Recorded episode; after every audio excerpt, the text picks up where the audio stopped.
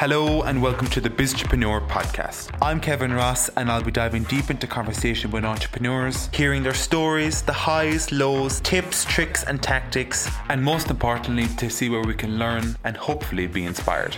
On today's episode, I'm chatting to Aidan O'Carroll of Avalanche Designs. We hear about how his business started, how it literally started on his bedroom floor. He tells us a crazy story about a client from hell and also how he loves to support his local GAA and community. Give both of us a tag on Instagram and I hope you enjoy it. Overall, I think the good outweighs the bad. And, you know, like I said, regardless of whatever you want to do, you know, unless you have that failure and that rock bottom moment, I don't think you'll ever be able to drive on and hit the heights that you're looking to hit. I had 520 euros in my bank account at the time so that left me with a grand total of about six euros to my name. You cannot cater for that. Like, you know, you can study business for 10 years and you can't cater for that. Just another kind of web designer, like, kid with a laptop to basically one of the biggest firms in the country.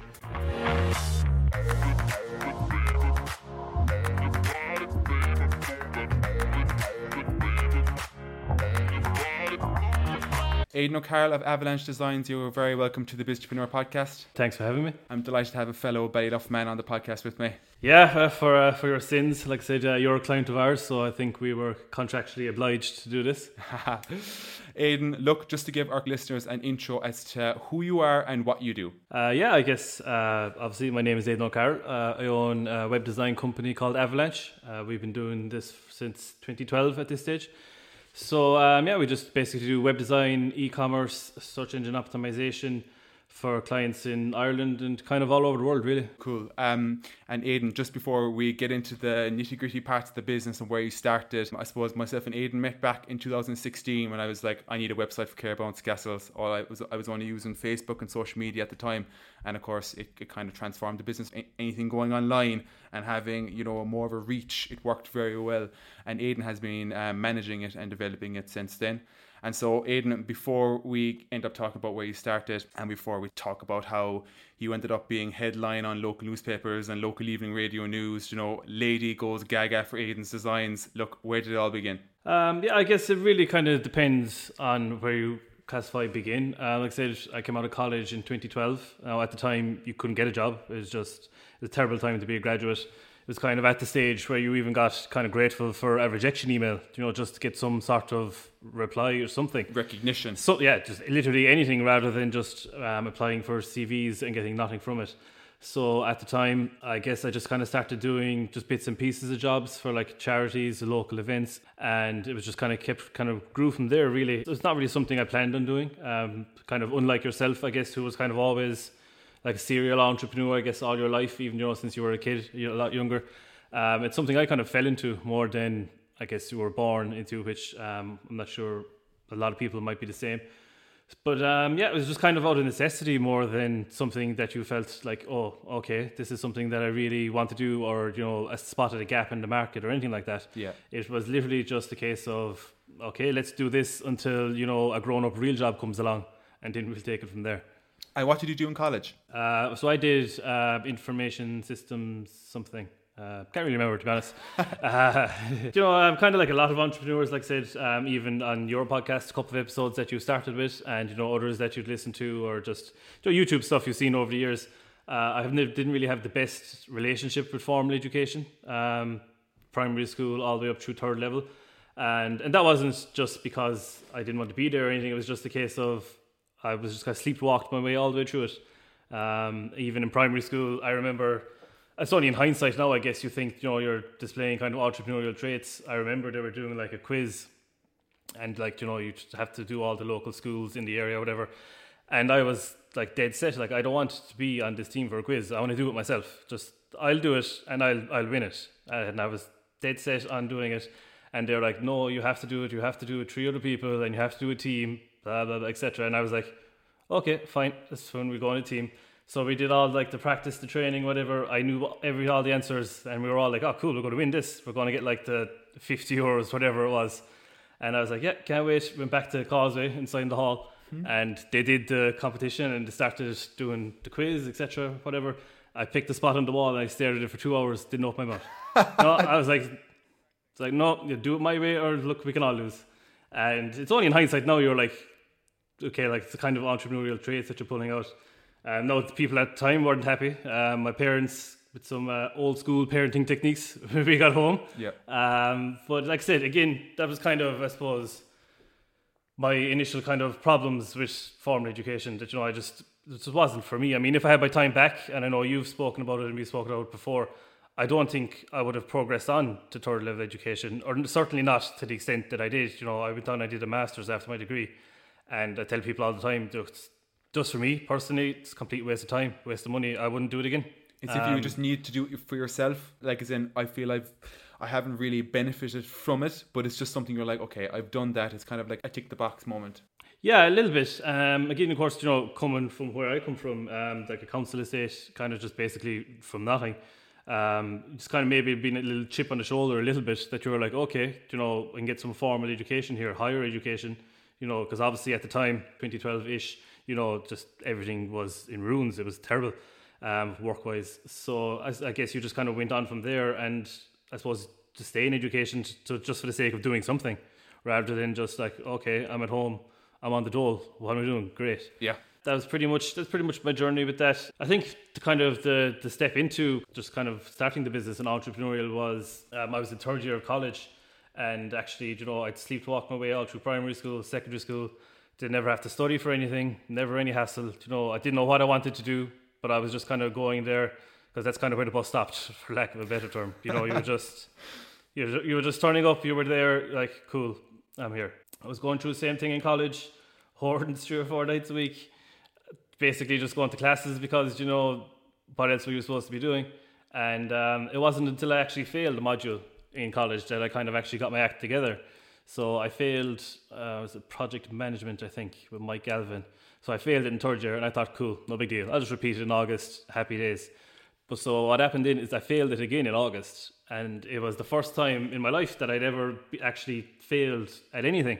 That I've actually, I actually genuinely had tried. You know, I really like I studied my arse off, I think, for, like for the first time ever, and I failed. And it was the first time that I really kind of like realized, oh, okay, you know, you can't just do everything without trying. I had a very similar situation where I did economics and mm-hmm. I did the exam, and that was I failed it.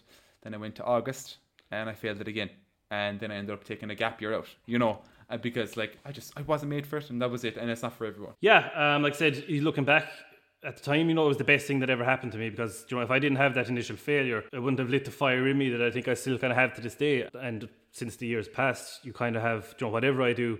You I attack it 100% with everything that I have, you know, whether that's, you know, going to the gym or work or you know side projects whatever it happens to be. But unless you know you have that initial rock bottom failure kind of looking at yourself in the mirror saying look if you don't get your act together here you're going to be a loser for the rest of your life kind of moment which you know everyone in business has. And we will we will continue to have those days as well. Like both of us are in business nearly 10 years and you know it's not all happy sunshine rainbows as you well know. You exactly. know, you don't, yeah, yeah. You don't dance down the stairs every day into the office saying, "Oh, I can't wait to do this and get to work." but you know, I think overall, I think the good outweighs the bad. And you know, like I said, regardless of whatever you want to do, you know, unless you have that failure and that rock bottom moment, I don't think you'll ever be able to drive on and hit the heights that you're looking to hit. You know, the likes of like just basically whatever you want to do in life. Yeah. You need that little bit of a push and motivation. And then, Aidan, I suppose, then it goes from right, you have started the business. How did you go about even getting your first client? You know, how did you get your name out there? What happened? How did you create your business profile, your personal profile? Um, again, like I said, similar enough to yourself. It's just kind of something you don't realize you're doing it until maybe, you know, six, eight months, nine months later, you're looking back and saying, okay, this is kind of the profile we made for ourselves. Now, at the time, social media was fantastic for us. Um, we used Facebook a lot. So at the time, obviously, the algorithm was a lot more favorable to businesses. Um, so you could basically put up any kind of half decent content and you get interaction and you could grow and build from there. Um, but I remember basically my own personal profile on Facebook, I would just add people randomly, people who maybe their dad might have a business or something like that. I would add, I was adding people, hundreds of people a day. Didn't had no had no idea Didn't who know they, them. yeah. had no idea who they were. So I would add hundred people, like hundreds of people a day, and I made a script basically to send everyone an automated message. Hi, my name is blah blah blah. Do you want to check out our website? We do web design. send me an email, give me a call, etc., etc. So I set this up on my laptop, just um, a script to automatically run to everyone on my friend list, and it basically that was kind of how we started getting the name out there. Um, I mean, if you there's people now on Facebook just have like the only ever interaction from me is like a cold message years ago. People who people who I have no who have no interest in it whatsoever, but like you just had to get it out there. Now, of course, like I said, social media is a bit more problematic. Uh, you basically you know you have to pay to play for everything. A lot of more paid ads, a lot of more money being Yeah, involved. yeah. For example, we have nearly seventeen thousand followers on Facebook, and we just out of interest, I put up a post there before Christmas, and it reached like eleven people, I think. Just out of um, pure curiosity, I just because usually we'd promote everything. So at the minute, um, we have an ad going, um, like uh, Kerry Jersey thing. So I've basically had to put two hundred euros behind that, just to get it seen by anyone. So basically, when you add that up, if you're posting four or five times a month, you know that can quickly run away from you in terms of a budget. So we were lucky when we first started that we didn't have to do that. Um, I'm sure you know yourself. A couple of years ago, it was a much more skewed yeah, towards you get much more of a reach straight away. And now, like for people starting off, you know, you have Instagram, which is a little bit better. They're kind of fiddling around with that al- algorithm as well. But then you have the likes of TikTok, which is kind of like open and free at the moment. You know, you can get a lot of reach there. But Facebook is has reduced that. Unless you have a budget, you're not really going anywhere on Facebook if you start nowadays. Yeah, I think you need to kind of know your audience really and know where they are. Like for example, you know, I could be on TikTok and like talk about web design, but you know, am I going to secure a client there who's going to spend eight, nine, ten k on a project on TikTok? Mm-hmm. Probably not. But they probably will be on Facebook. So I mean, it depends really on your audience and who you're catering to. Uh, but I think either way, whatever platform you're using or whoever you are targeting, you know, I think now it's at the stage you will have to have some sort of a budget behind it. So, Aidan's going right back to when you got your first client. You know, how did it happen, and where did it all go from there? Uh, well, like I said, we were kind of just putting the name out there. When anyone starts a business, you just get the idea and the plan that, okay, this is going to be fantastic, and the people are going to flock to this, and it's going to take over the world, and it's going to be amazing. That's not always the case. Um, so basically, we got our first client, first paying client, because we were doing a lot of charity work and stuff um, up to this point, getting a lot of just basically practice and learning how to deal with people and learning how to speak and just how to hold a meeting, etc. So we got our first paid client, and it ended up being 250 euros for six months, six months work. Wow, So uh, if you work that out, that's a little more than a euro a day. loaded. Uh, exactly. So at, at, at the time, you, you finish it and you get we got the check, and I was like, oh, this is amazing. This is it. Do you know, all those days in college, you you get that high, but then you know you're not long straight away. You're like, oh shit. You know, I'm I'm working for pennies here. Yes. Um, so basically, then we had to just kind of, at that point, of course, you know, you're very raw about the whole thing. We were chasing the client for content, and we were happy to wait three weeks for them to come back to us for a, like a paragraph of text and a couple of photos and stuff. Whereas now, you know, it's much more streamlined process. We end up juggling 20, 30, 40 projects a month. But you know, again, again, like I said, that's just a learning curve that everyone has to go through. We managed to learn a little bit from that first six months of hard graft, and we moved on to got another client. And then um, at those days, my goal was kind of let's get a client so in every county, just kind of like tick off the map or whatever. So we were kind of moving through that. We got a Limerick, Cork, Dublin, and slowly, you know, but surely, you know, we started building a base. Our fees started going up, thankfully and we weren't working for pennies anymore. So basically, we're scaling up to this the, the minimum wage level. We were scaling up to, which uh, yeah, from 250 euros for six months' work to minimum wage. Yeah. yeah. So it's not exactly it's not the glamorous that you might think it was back in the day. So we were scaling up to that, and then we were lucky enough. You know, I just basically I entered a competition online to do some uh, just design work for a couple of music artists, and basically, like I said at the time, we had nothing but time. You know, because you're basically hunting and scrounging for every bit of work that you can get. So we just did a bit of design work in for a couple of like well-known music acts, um, like Lady Gaga, Beyonce, stuff like that. So then that really kind of, I guess, headlined us a little bit, just in terms of people actually started to learn, okay, what I actually did for a living, like locally, Yeah. and basically from there, then we just managed to grow and basically rinse and repeat all the way through it. We just kept going and going, and luckily, you know, we're happy to be here nine years later. And I suppose from things like headline the paper and being on the local news in the evening, you know, that is great advertisement more than anything. That's better than any Facebook post. Yeah, it is. If you'd asked me at the time, you know, I was incredibly uncomfortable about it because, you know, I'm just skinny nerd with a laptop. You know, I don't need to know about any of this. So it was the first kind of, you know, look, we've made it. We know what we're doing here kind of moment. Vindication, I guess, that, you know, this, this could grow and this could actually be something if we play our cards right. So from then, when you got those couple of first clients, to now bring it up to 2021, what marketing strategies did you use to actually get yourself there? Yeah, so we typically, um, like I said, in my opinion, like Paddy Power is a fantastic marketing campaign. Everyone, like, there would be one of my favorites. They always do well at any awards, whatever. So, and it kind of suited my personality as well, in that, you know, I wanted to be in business, but at the same stage, you know, I didn't want to take it too seriously, you know, because that's just not who I am as a person anyway. So that's kind of the line that we've always kind of drawn across all of our marketing, branding, website, everything. It's kind of flirting with that corporate slash fun line. So that was kind of where we landed, and I think that correlates well on any social media rather than you know the hard corporate line, which people just aren't going to interact with organically on social media, yeah. or just or just in general, really, to be honest. And then, of course, with every business, that we know this that there's highs and then there's lows. What was the time where something kept you up at night, pain in the head, kind of blood pressure rose a little bit, kind of went like, what am I going to do here? You know, because every business faces some sort of a problem, and to tell our listeners how you overcome it. Yeah, I think it's the same with every business. I think there's um, a tipping point. So obviously, when you start your business for the first uh, couple of months, years, you know, you'll you'll probably have more time looking at the phone, wanting it to ring more than anything else. And then obviously there will come a stage where that'll be the inverse in that you know, you kind of just look if if people could leave me alone for a while, I'm too busy. you know, I've had both, so it's good to have that second problem. A big problem for us was basically learning how to scale the business because we were lucky enough in that it basically it took off massively around 14 15 16 so we basically went from like i said just another kind of web designer like kid with a laptop to basically one of the biggest firms in the country so it was really hard at the time to scale up and to to live with that scale in that you know you have existing clients that you have to keep happy the likes of yourself all the time of course.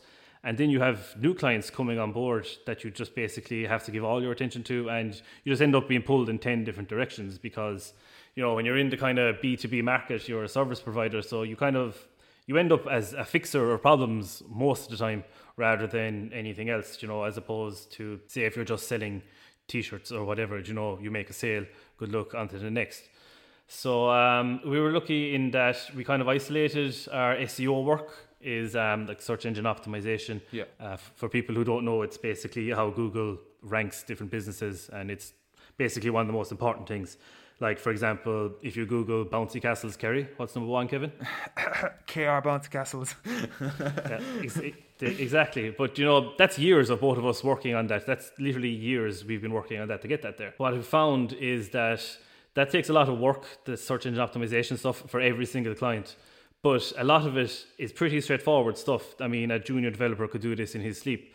So what i found i was spending 20 30 40 hours a week doing this which of course was taking away then from my initial design work which is key to getting new clients which is key to our advertising word of mouth referrals etc so basically, I kind of sat down and I said, look, if I can make something here, if I can code up some script to do this SEO work for me, then this will free up all my time to do on the design work. And the SEO, I'll just need to check in an hour or so every week.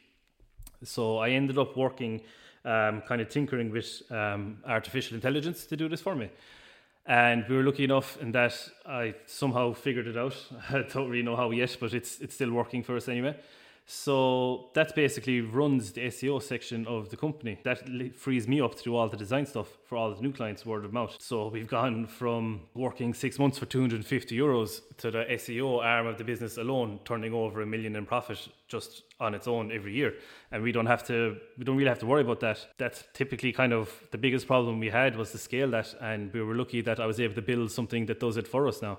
So we've gone from that euro a day to that million profit on one arm just kind of over the last couple of years, which has been really helpful to us. And then on the total opposite side of it, people are going to get sick of this term, the sunshine and rainbows of a business. You know, like what was the peak moment so far in your how many years of business? It is an nearly nine. Nine years of business. So what mm. is the peak moment where you're like, okay, this is class. I've done something good here now. Uh, I'm not sure that has happened yet. To be honest with you, I'd like to think we haven't peaked yet. Anyway, um, like I said, I think that might be actually one of the things I'm very bad at is actually sitting back and saying, you know, this is this is good. We've done that well. this has been a great moment, etc.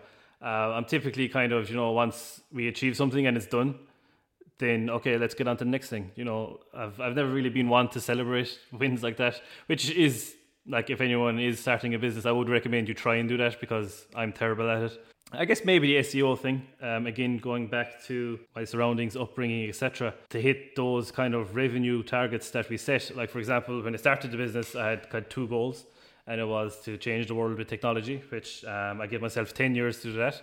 So I need to get my skates on in the next year, and I give myself I give myself five years to hit a million in revenue.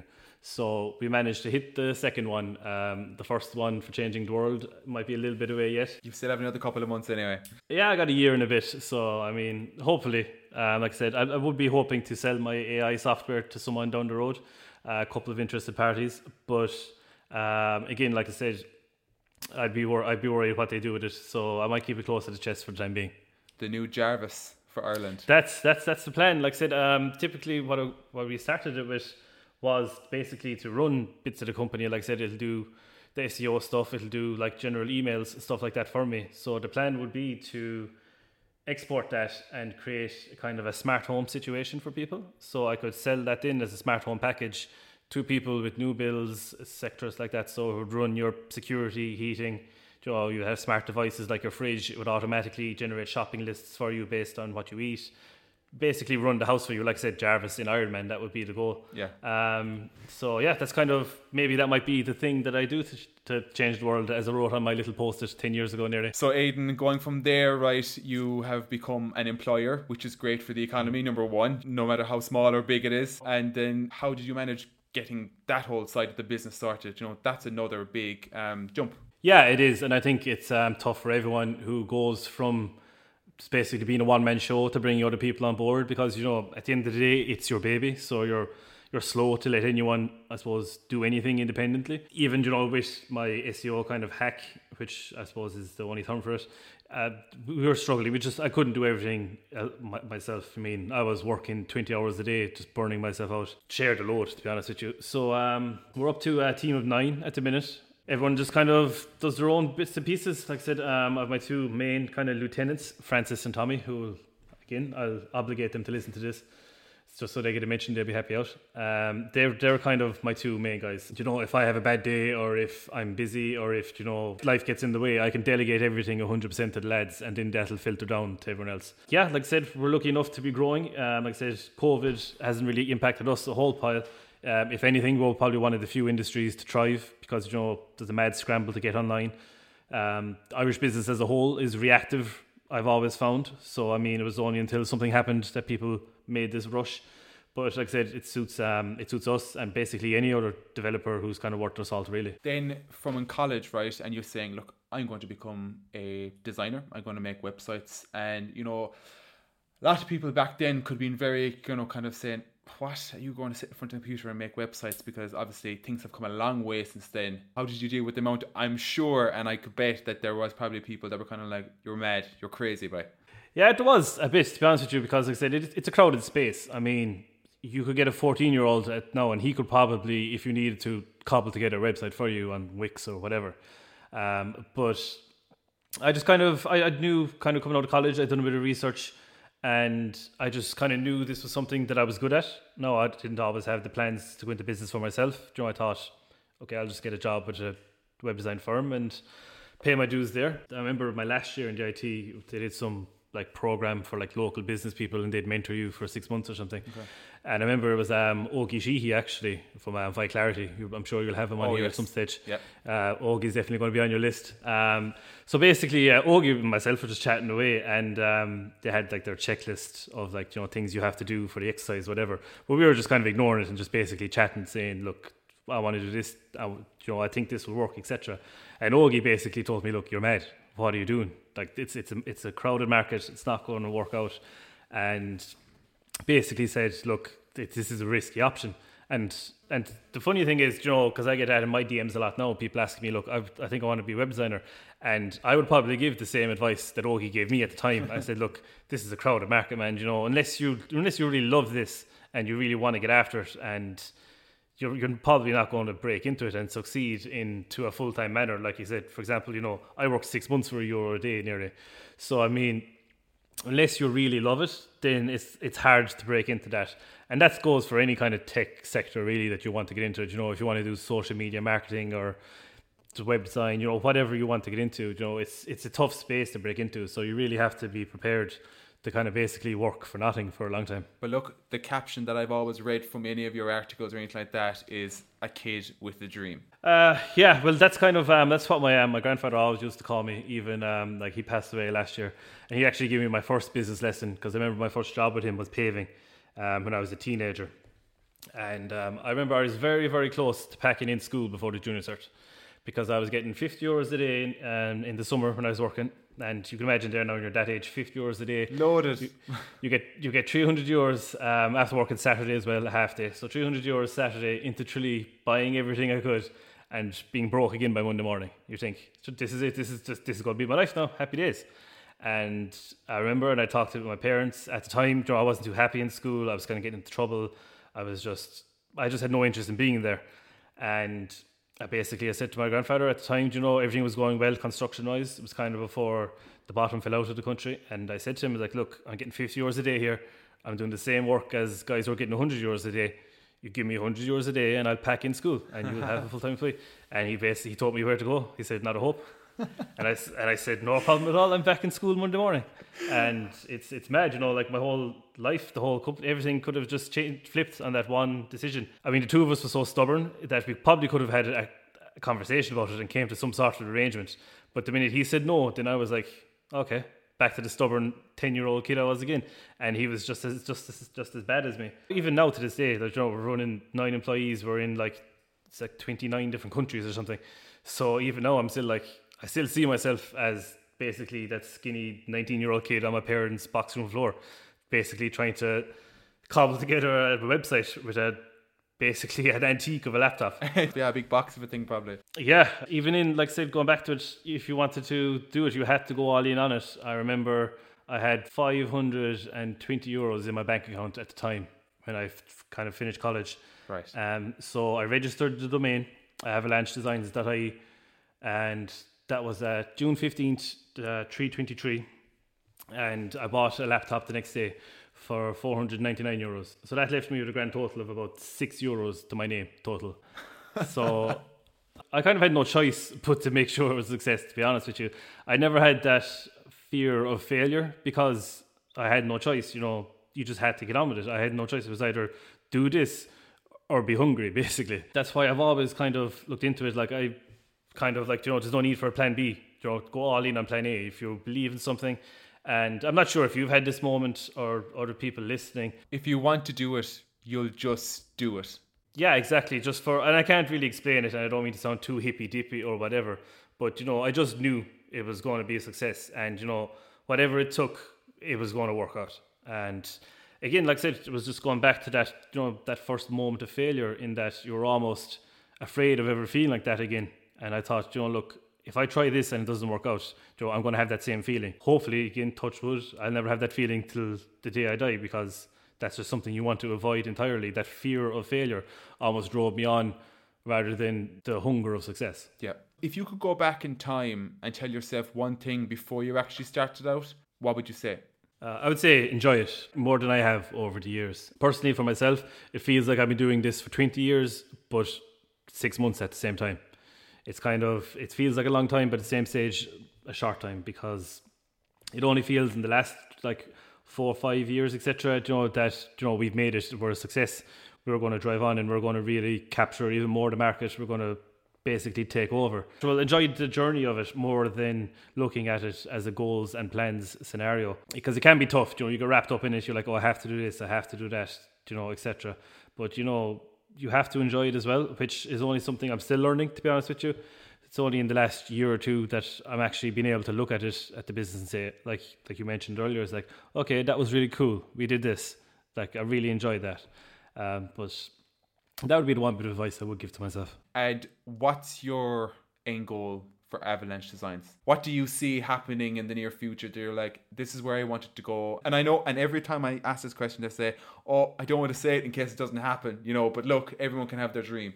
Uh, yeah, I have no problem at all saying. Like I said, I, I I truly believe, you know, that no matter what you do in this life, you know, you want to be a DJ, or developer, bouncy castle empire, whatever it is. I mean, I really do believe, you know, you have to get after it and attack it with everything that you have. Because I mean, otherwise, you know, you might as well just get a job working in your local shop, whatever you want to do. So yeah, I think basically just kind of expand, grow as we can. I mean, we have nine employees and myself at the moment. So I mean, I want to double that. I want to triple that. I want to basically, I want to be the biggest web design firm in Ireland, in Europe. I want people to come to us and say, look, I need an Avalanche website. Become the premium firm in the world. And don't know, it might sound a bit arrogant, but I mean, if you don't have those goals for yourself and for your business, you know, no, who's who will? No one. You have to have it yourself. It's that fear of failure which probably spurs myself on, and going back to that chip in my shoulder that I, I, I had for a long time. So whether that's something that drives you on, which you can use for whatever your motivation, or if it's basically something that you love doing and you want to make a career out of it, you know, whatever way, however you find it, I think that's down to every individual person to find it for themselves. And for someone starting off in business, or for someone sitting on an idea and saying, "Do I? Do I not? Do I? Do I not?" Yeah, I think basically my only advice would be just practice, learn. Whatever it is you want to do in this world, you should do it with the sole purpose of being the best person in the world to do that thing. You know, I don't care. You want to be a race car driver, play for Man United. You know, if you want to scrub toilets, whatever it is, do it with the sole purpose of being the best person in the world to do it.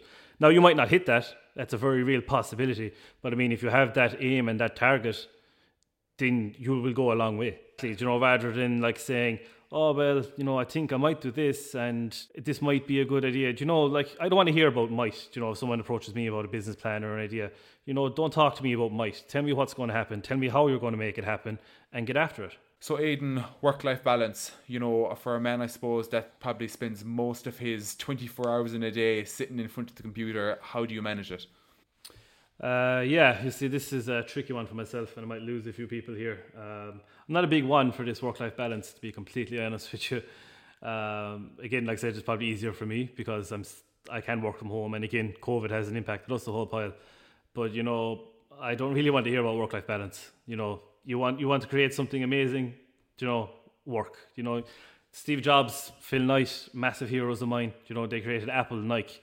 They don't talk about work-life balance. There's work, and they they basically they chased it.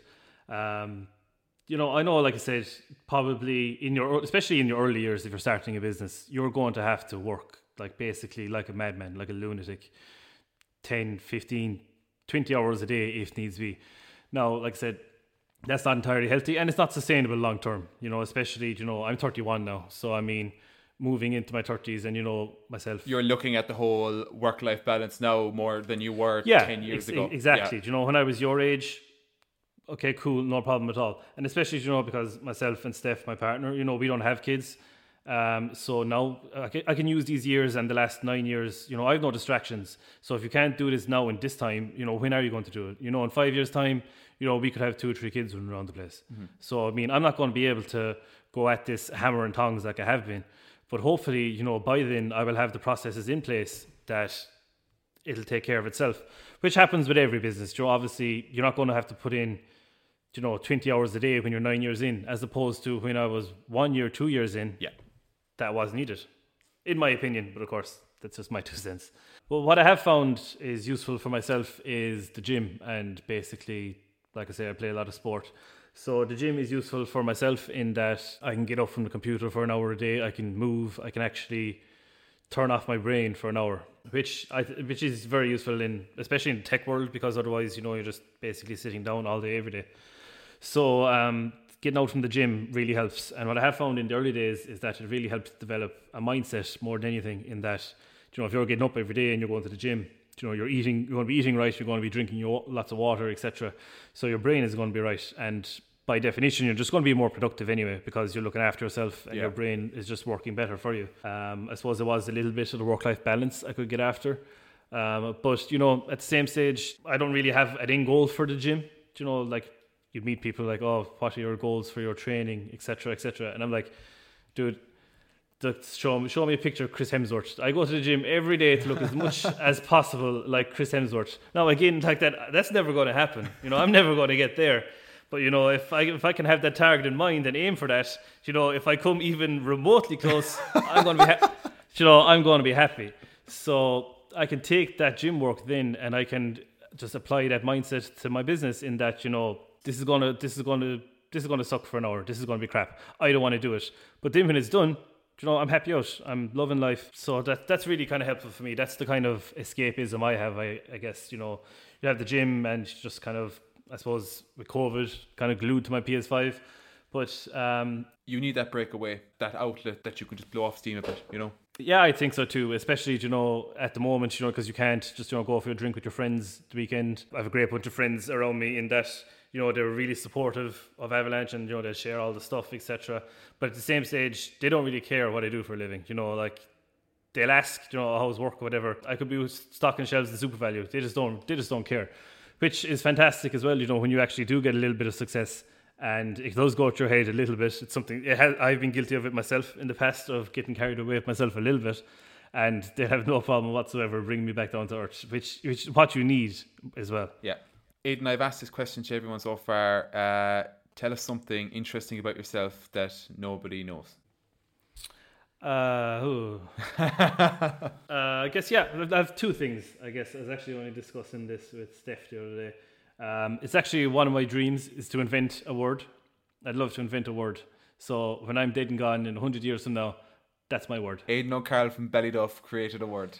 Yeah, like I said, no one can ever take that away from you. Like I've, I, I just for whatever reason, I've always, I've always had that for as long as I can remember.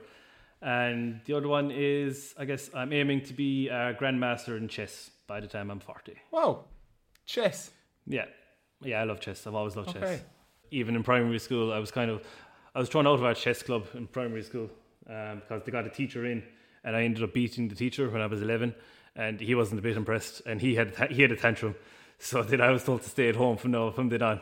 Have you watched The Queen's Gambit on Netflix? Uh, I haven't actually. No. Um, I'm, I'm, I'm worried. I'm worried I'd hate it, and I'd be like just compl- complaining about it. I think you'll absolutely love it. If you're talking like that now about being a master in in in chess, that's that's your next go-to. Oh well, I'm a long way from that yet, but I mean that is kind of um, I guess you know when you have your little life goals, whatever. That is something that I would love to do outside of work. And someone that you've looked up to since the start of your business, where they've went, what they've done, and I kind of kind of try to follow their whole ethos? Uh, Liam and Martin Ross. uh, no, no, seriously, no. Um, Steve Jobs has always been a big hero of mine. Uh, Phil Knight started Nike. And oddly enough, actually, the three of us share the same birthday. Go so on. I've always kind of um, I've always had that as a kind of little sign from the universe, you know, if you buy into that kind of thing. Yeah, they've always been two massive heroes of mine. And, you know, obviously you have people now like Whitney Wolfe at Bumble. Oh, yeah. There was massive um, publicity about her on LinkedIn over even the last couple of weeks. Yeah, which is which is fantastic, man, because honestly, even whenever we're advertising positions, uh, women in tech are incredibly underrepresented. So you would hope that that was something that would inspire the next generation of girls to pick up a laptop and code or whatever they happen to get into. But yeah, you'd have um, people like that, Jack Ma, Justin Kan, and even locally, you know, you just have to look over the road, like Edmond Harty, people like that, you know, basically, you know, they've been there, done it, kind of laid out the road for the likes of ourselves. And uh, even then, like I said, your uncle Liam at the shop, you know, was always he's been a big help to me over the years. Never have asked him for advice on anything he's always been like, yeah, Aidan, this is what you should do. But never kind of like, okay, do this, do that. It's just always nudging you a direction more than a hard That's do it. this, do that. Which I you always need that bit of support and that person to go to. Yeah, I, I think so. You know, I think it's important to have you know people around you. They'll actually give you kind of an arm on the shoulder, but at the same stage, you know, kick up the arse if you need it as well, because that's just as important. Because you know, especially in the early days, you can tend to feel sorry for yourself when things go against you you know, like I said, I've had some horror stories, some clients, you know, and with any walk of life, you know, you'll just meet some people you just don't get on with. Again, that's all an experience. You know, that's all ahead of you if someone is trying to start a business or if they're humming and hanging over an idea. You know, that's going to happen. You know, those days are going to happen. You're going to have sleepless nights. You're going to, like I said, you know, I've worked myself to exhaustion. Like I've had panic attacks. You know, it's not pretty. It's not pretty a lot of the time, but at the same stage, you know, I wouldn't swap it for anything in the world. So, Aidan, you're dealing with businesses from all industries. Have you ever had a client from hell? Uh, yeah, I think uh, yeah, I'm a bit slow to tell this story, but you know, I think I, I'm going to throw it out anyway. Um, so we have we're lucky enough that we've only ever had, I guess, I could count on one hand the amount of like quote unquote clients from hell, but um, the one that really kind of takes the biscuit and you know it gets shared around a lot online in developer circles is one I had a couple of years ago. So it was a client. Uh, at the time, we were getting work outsourced to us from Okay. different development agencies. You know, we weren't quite we weren't quite at the level yet to it, so we were happy out. We were kind of freelancing for other people. So we got um, freelance gig um, for this woman who did jars of honey. Like and it had won awards, Blast air, and It had like basically it was going to take over the world of honey in Ireland. And we were like, cool, happy days. This is going to raise our profile. This is going to get lots of traffic on the website. Because a, big a big part of our marketing strategy is we'll have a signature at the bottom of every site, you know, designed by Avalanche. And even if people don't click it, you know, it's a massive SEO link mm. back to our own website. So basically, we have thousands of links all over the internet, which helps build us up. She had links to Neven Maguire and everything. So we were like, all right, cool, let's do this. We'll get in with Neven Maguire for like Yeah, why not? Cool, big clients. Let's go. Talked to her over the phone. She was all, you know, happy out. You know, she was basically like your nan. She was like, "Oh, I'd like to do this and that," and uh, and we were like, "Cool, no problem." Very straightforward stuff. It was basically handful of products, wrap them up, sell them online. Happy days. You know, it was nothing too hectic. E-commerce website. Yeah, nothing too hectic. Perfect. So she gave us a brief. This is what I like the look of. And typically, what happens then is we would take that brief, kind of put our own spin on it, make a homepage, send it back. Once a client likes the look of the homepage, then we'll just flesh out the rest of the website, you know, page by page, product by product. Within a half an hour, getting the test link, she was like, "Oh, this is brilliant, love it. Let's um, let's go through it." So we rattled through the rest of it in like eight or nine days. Put it live. Everything was rosy in the garden. I was thinking, Jesus, that was brilliant that was like no hassle whatsoever. That was the most straightforward e-commerce website we've ever done. I'm so intrigued as to what you're going to tell me here. This is going like this sounds so good, and I'm there kind of going, "What's he Yeah. going to come up with?" Like, oh, just wait. So so yeah, and everything was great. And I was like, because at the time we were a little bit green on e-commerce stuff. Um, it wasn't as huge as it was now, as it is now. Then she started ringing me at just crazy hours of the day. Like you're talking like nine o'clock on a Saturday night, and you're ta- and you know, first I put it down to as in, okay, look, she's an older woman. Um, you know, she's doesn't really know what she's doing. So um, just yeah, cool.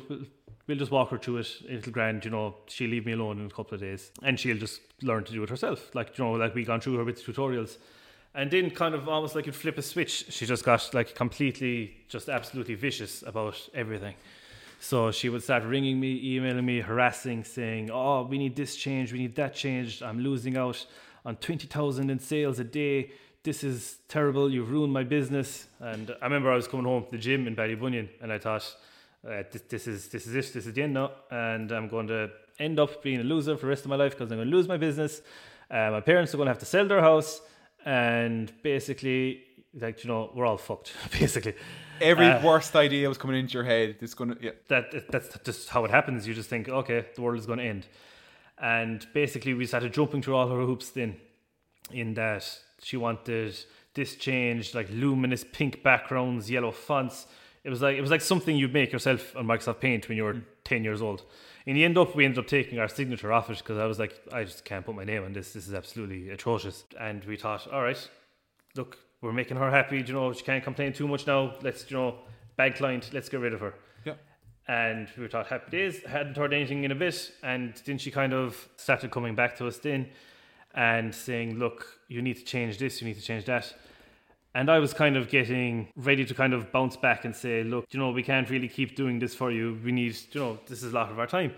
And she said, "Okay, that's fair enough," and we left it at that. And then weeks kind of went past, didn't hear anything from her.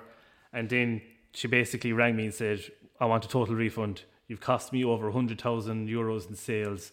And that if I didn't pay her a lump sum today, I was u- basically going to be completely shaken down and that her legal Oh my god. her her legal team her legal team was going to nail us to the wall and every kind of nightmare situation you could think of going through my head. I had gone past the stage of kind of being afraid of her, which I was at the time, to be completely honest. And Aidan, sti- were you in your business journey at this stage? How many Oh, years were this, you? this is this is 2014. This is So like, you were only literally two years in business, and this Yeah, I mean, lady I- is shouting over the phone. yeah, I'd been around a little bit, but at the same stage, I was still a little bit green because you know she was still kind of like an older woman, so it kind of felt a little bit. It was like your mother giving out to you. It was kind of she kind of reduced me down to kind of two inches tall a little Yeah. bit. So at this stage, I was kind of started to grow a little bit. I was kind of thinking, okay, Aidan, don't don't lose it on the phone because this is just going to be terrible, and she's going to leave you a bad review, and you'll be destroyed online.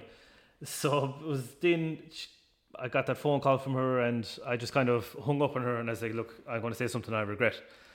So I didn't hear anything back for ages. Yeah, I was kind of building myself up, building myself up, and I was like, all right, let's go and make, let's make this phone call now. And I tried ringing her back a couple of days later and just rang out, rang out. And I was like, okay, maybe she's just going to decide to leave me alone. And it didn't turn out until a few days later, I came in from the gym again, and um, my mom was just taking up the dinner um, for my dad. He was expected home from work. And I turned on the news and I heard that a woman and a man had been killed somewhere up the country. I took no notice, you know, it was just in the background. And then I heard the name and I was like, Stop it. I know that name. So it was her. She was killed. So what ended up being is that um, Oh my god. she was a professional con woman. She was basically wanted by the FBI, the Irish police, the Northern Ireland PSNI, I think it is. Um, so she was a professional con woman all her life, and she had married this guy up the country somewhere who he in fair, he seems to be a victim more than anyone, to be honest with you. So what they were doing is they were selling this honey, they were buying it in bulk from Lidl or Aldi or somewhere, and repackaging it as you know, Irish organic honey, and they were winning all these awards. So I think in the end up, when she ended up basically trying to shake me down for some money, uh, their bodies were found by burglars who had broken into like the shed house or farmhouse or whatever happened to be. Oh, lads, that is so sad. I did not expect this story to be going in this direction. So yeah, uh, that's basically been my worst client from hell. Ever since we've had that kind of client from hell, everything else is you know kind of pales in comparison. So that's kind of been the worst that's ever been. You cannot cater for that. Like you know, you can study business for ten years and you can't cater for that. So um, that's kind of yeah, that's kind of been the worst client from hell story. Which is it's it's obviously had a very sad ending for everyone involved. Of course, But of course. you know, I just it's, it's just it's just a mad story from our point of view because to said I must have been one of the last people she spoke to. So, Aidan, from humble beginnings and then being able to give back to your local community. I've seen a couple of posts recently. Yeah, I think um, I think anyone, especially you know, if you happen to be doing well in business and you happen to have some level of success, you know, whatever success means to you personally, I think you are obligated to do something for your local community and you know the people who helped basically raise you. Like for example, like we do a lot of work for our own GAA club here. Um, like personally, I owe a lot to that GAA club. You know, it instilled a want to win in me from a very young age that I know a lot of the rest of the lads identify as well with in their own like professional lives. Between that and you know trying to help local schools, just giving away uh, tablets, computers and stuff. I mean, they love to see me going in Harvey Norman's because basically whenever I come in, I've just weighed down with laptops or tablets or whatever. And the funny thing is, my brother works in there. But he works in like a different department. He works in like the home entertainment or something. So he can never give me like a staff discount or anything. So I'm always cursing him. Again, like I said, if you can do, to try and give back to people, like I said, village like ourselves, you know, GAA is the heartbeat of the community. Like I said, your uncle is just involved, if if not more than anyone. And so I think it's kind of again, it instilled a real like win in me that I've always had to this day, and I think that translates itself to business. Like for example, a couple of years ago, um, I sponsored Retu, be our local soccer team, and I was playing. I, I play centre back for Rattoo. Um, so we were lucky enough then that we were kind of we, we won the league final. We knew for a long time who we'd be playing. I was absolutely terrible that day. I played centre back and I was responsible for about two goals. Like my, my boots were on the wrong feet. I was absolutely atrocious. The lads absolutely reddened me, and you know they were well within their rights to. I was terrible. Personally speaking, I knew then that when it came to the final, you know, if I do my job, we'll probably win because you can trust the likes of uh, Mikey, Podrick, Boyle. They'll do their job and they'll win. So what I did was, again, just display my obsessive attention to detail. Is I found out the guy who I'd be marking. Basically, I found out where he goes to the gym. So for the four, five, six weeks before the final, I found out where he went to the gym and I found out what time he went to the gym. And I basically, I would make sure every time he was in that gym, I was right next to him, working harder than he would. So he, I'd be there before him, and I would leave. I would leave after him. So then, by the time it came to the day of the final, he would know that no matter what he did, he wouldn't outwork me. I was going to beat him and I was going to run longer, harder, faster. Whatever he did, he wasn't going to win. So then I was kind of confident in the detail that we had that one before we ever played because That is dedication, Aidan. that is beyond. some some people would call it obsession. Obsessed, yeah. but that's just kind of that's the level of detail that I, I took from that initial failure again from like I failed in that first game that I could take that and translate that to the final when it was important. And luckily that um, we won like 6-1 or something. The guy I was marking was taken off after half an hour. I was happy out. Um, so basically a little bit psychotic but you know we got there in the end. That's the kind of level of detail, you know, the, the, fire again that local community just kind of instill in you that fear of failure and that want to win at any cost, which I think again translates itself well to business. I think that's why you see a lot of like high end sports, like county sportsmen and women move into business on retirement because you know they're chasing that competitiveness that yeah. that that edge that want to win, which business which business will give you, you know, especially at the higher corporate end, which is um, it can end up a little bit like a drug because you know if you're any bit competitive whatsoever, you know you're chasing it, you want to win, you want to compete, you want to be the best, which will lend itself well to your business because if you're aiming to be the best, you know even if you don't hit that, you'll go a long way towards it yeah. rather than just middling around the road. Aidan, tell our listeners where they can find you. Uh, yeah, you can just visit the website avalanche.ie or you can on Instagram it's Aidan underscore avalanche. Or yeah, that's pretty much it. You can Facebook, just Google us, you'll find it. Aidan, thank you very much for being my fifth guest of the Biztrepreneur podcast. It's been an experience this hour hearing the whole story of Avalanche Designs. Thank you very much. No problem at all. Thanks for having me. Thank you, thank you, thank you for tuning in to the sixth episode of the Biztrepreneur podcast. We are now so close to being one month active as a podcast. Thank you so much for tuning in and thank you for sharing it. And as I say it again, it has been a roller coaster. I've really enjoyed it. You know what? I really felt when when it went out when I uploaded it, um, I just felt like I kept on forgetting that there was actually people listening to me somewhere. Set your alarms for next Thursday, the 22nd of April, where we'll have Sarah Lynch, who talks about setting up her businesses, Swim Buddies, and Ebb and Flow. Plus, we're on Instagram. Check it out, Biztrepreneur Podcast. Give us a follow. And also, I'd really appreciate if you like, subscribe, rate, review, screenshot, put on your story, whatever it is, all that good stuff. And I look forward to being back on here next week. Thank you and goodbye. If you've been affected by any of the topics raised in this episode, please know that the Samaritans are there to offer advice and support. You can visit them at samaritans.org or you can call 116 123. Lines are open 24 hours a day and the calls are free.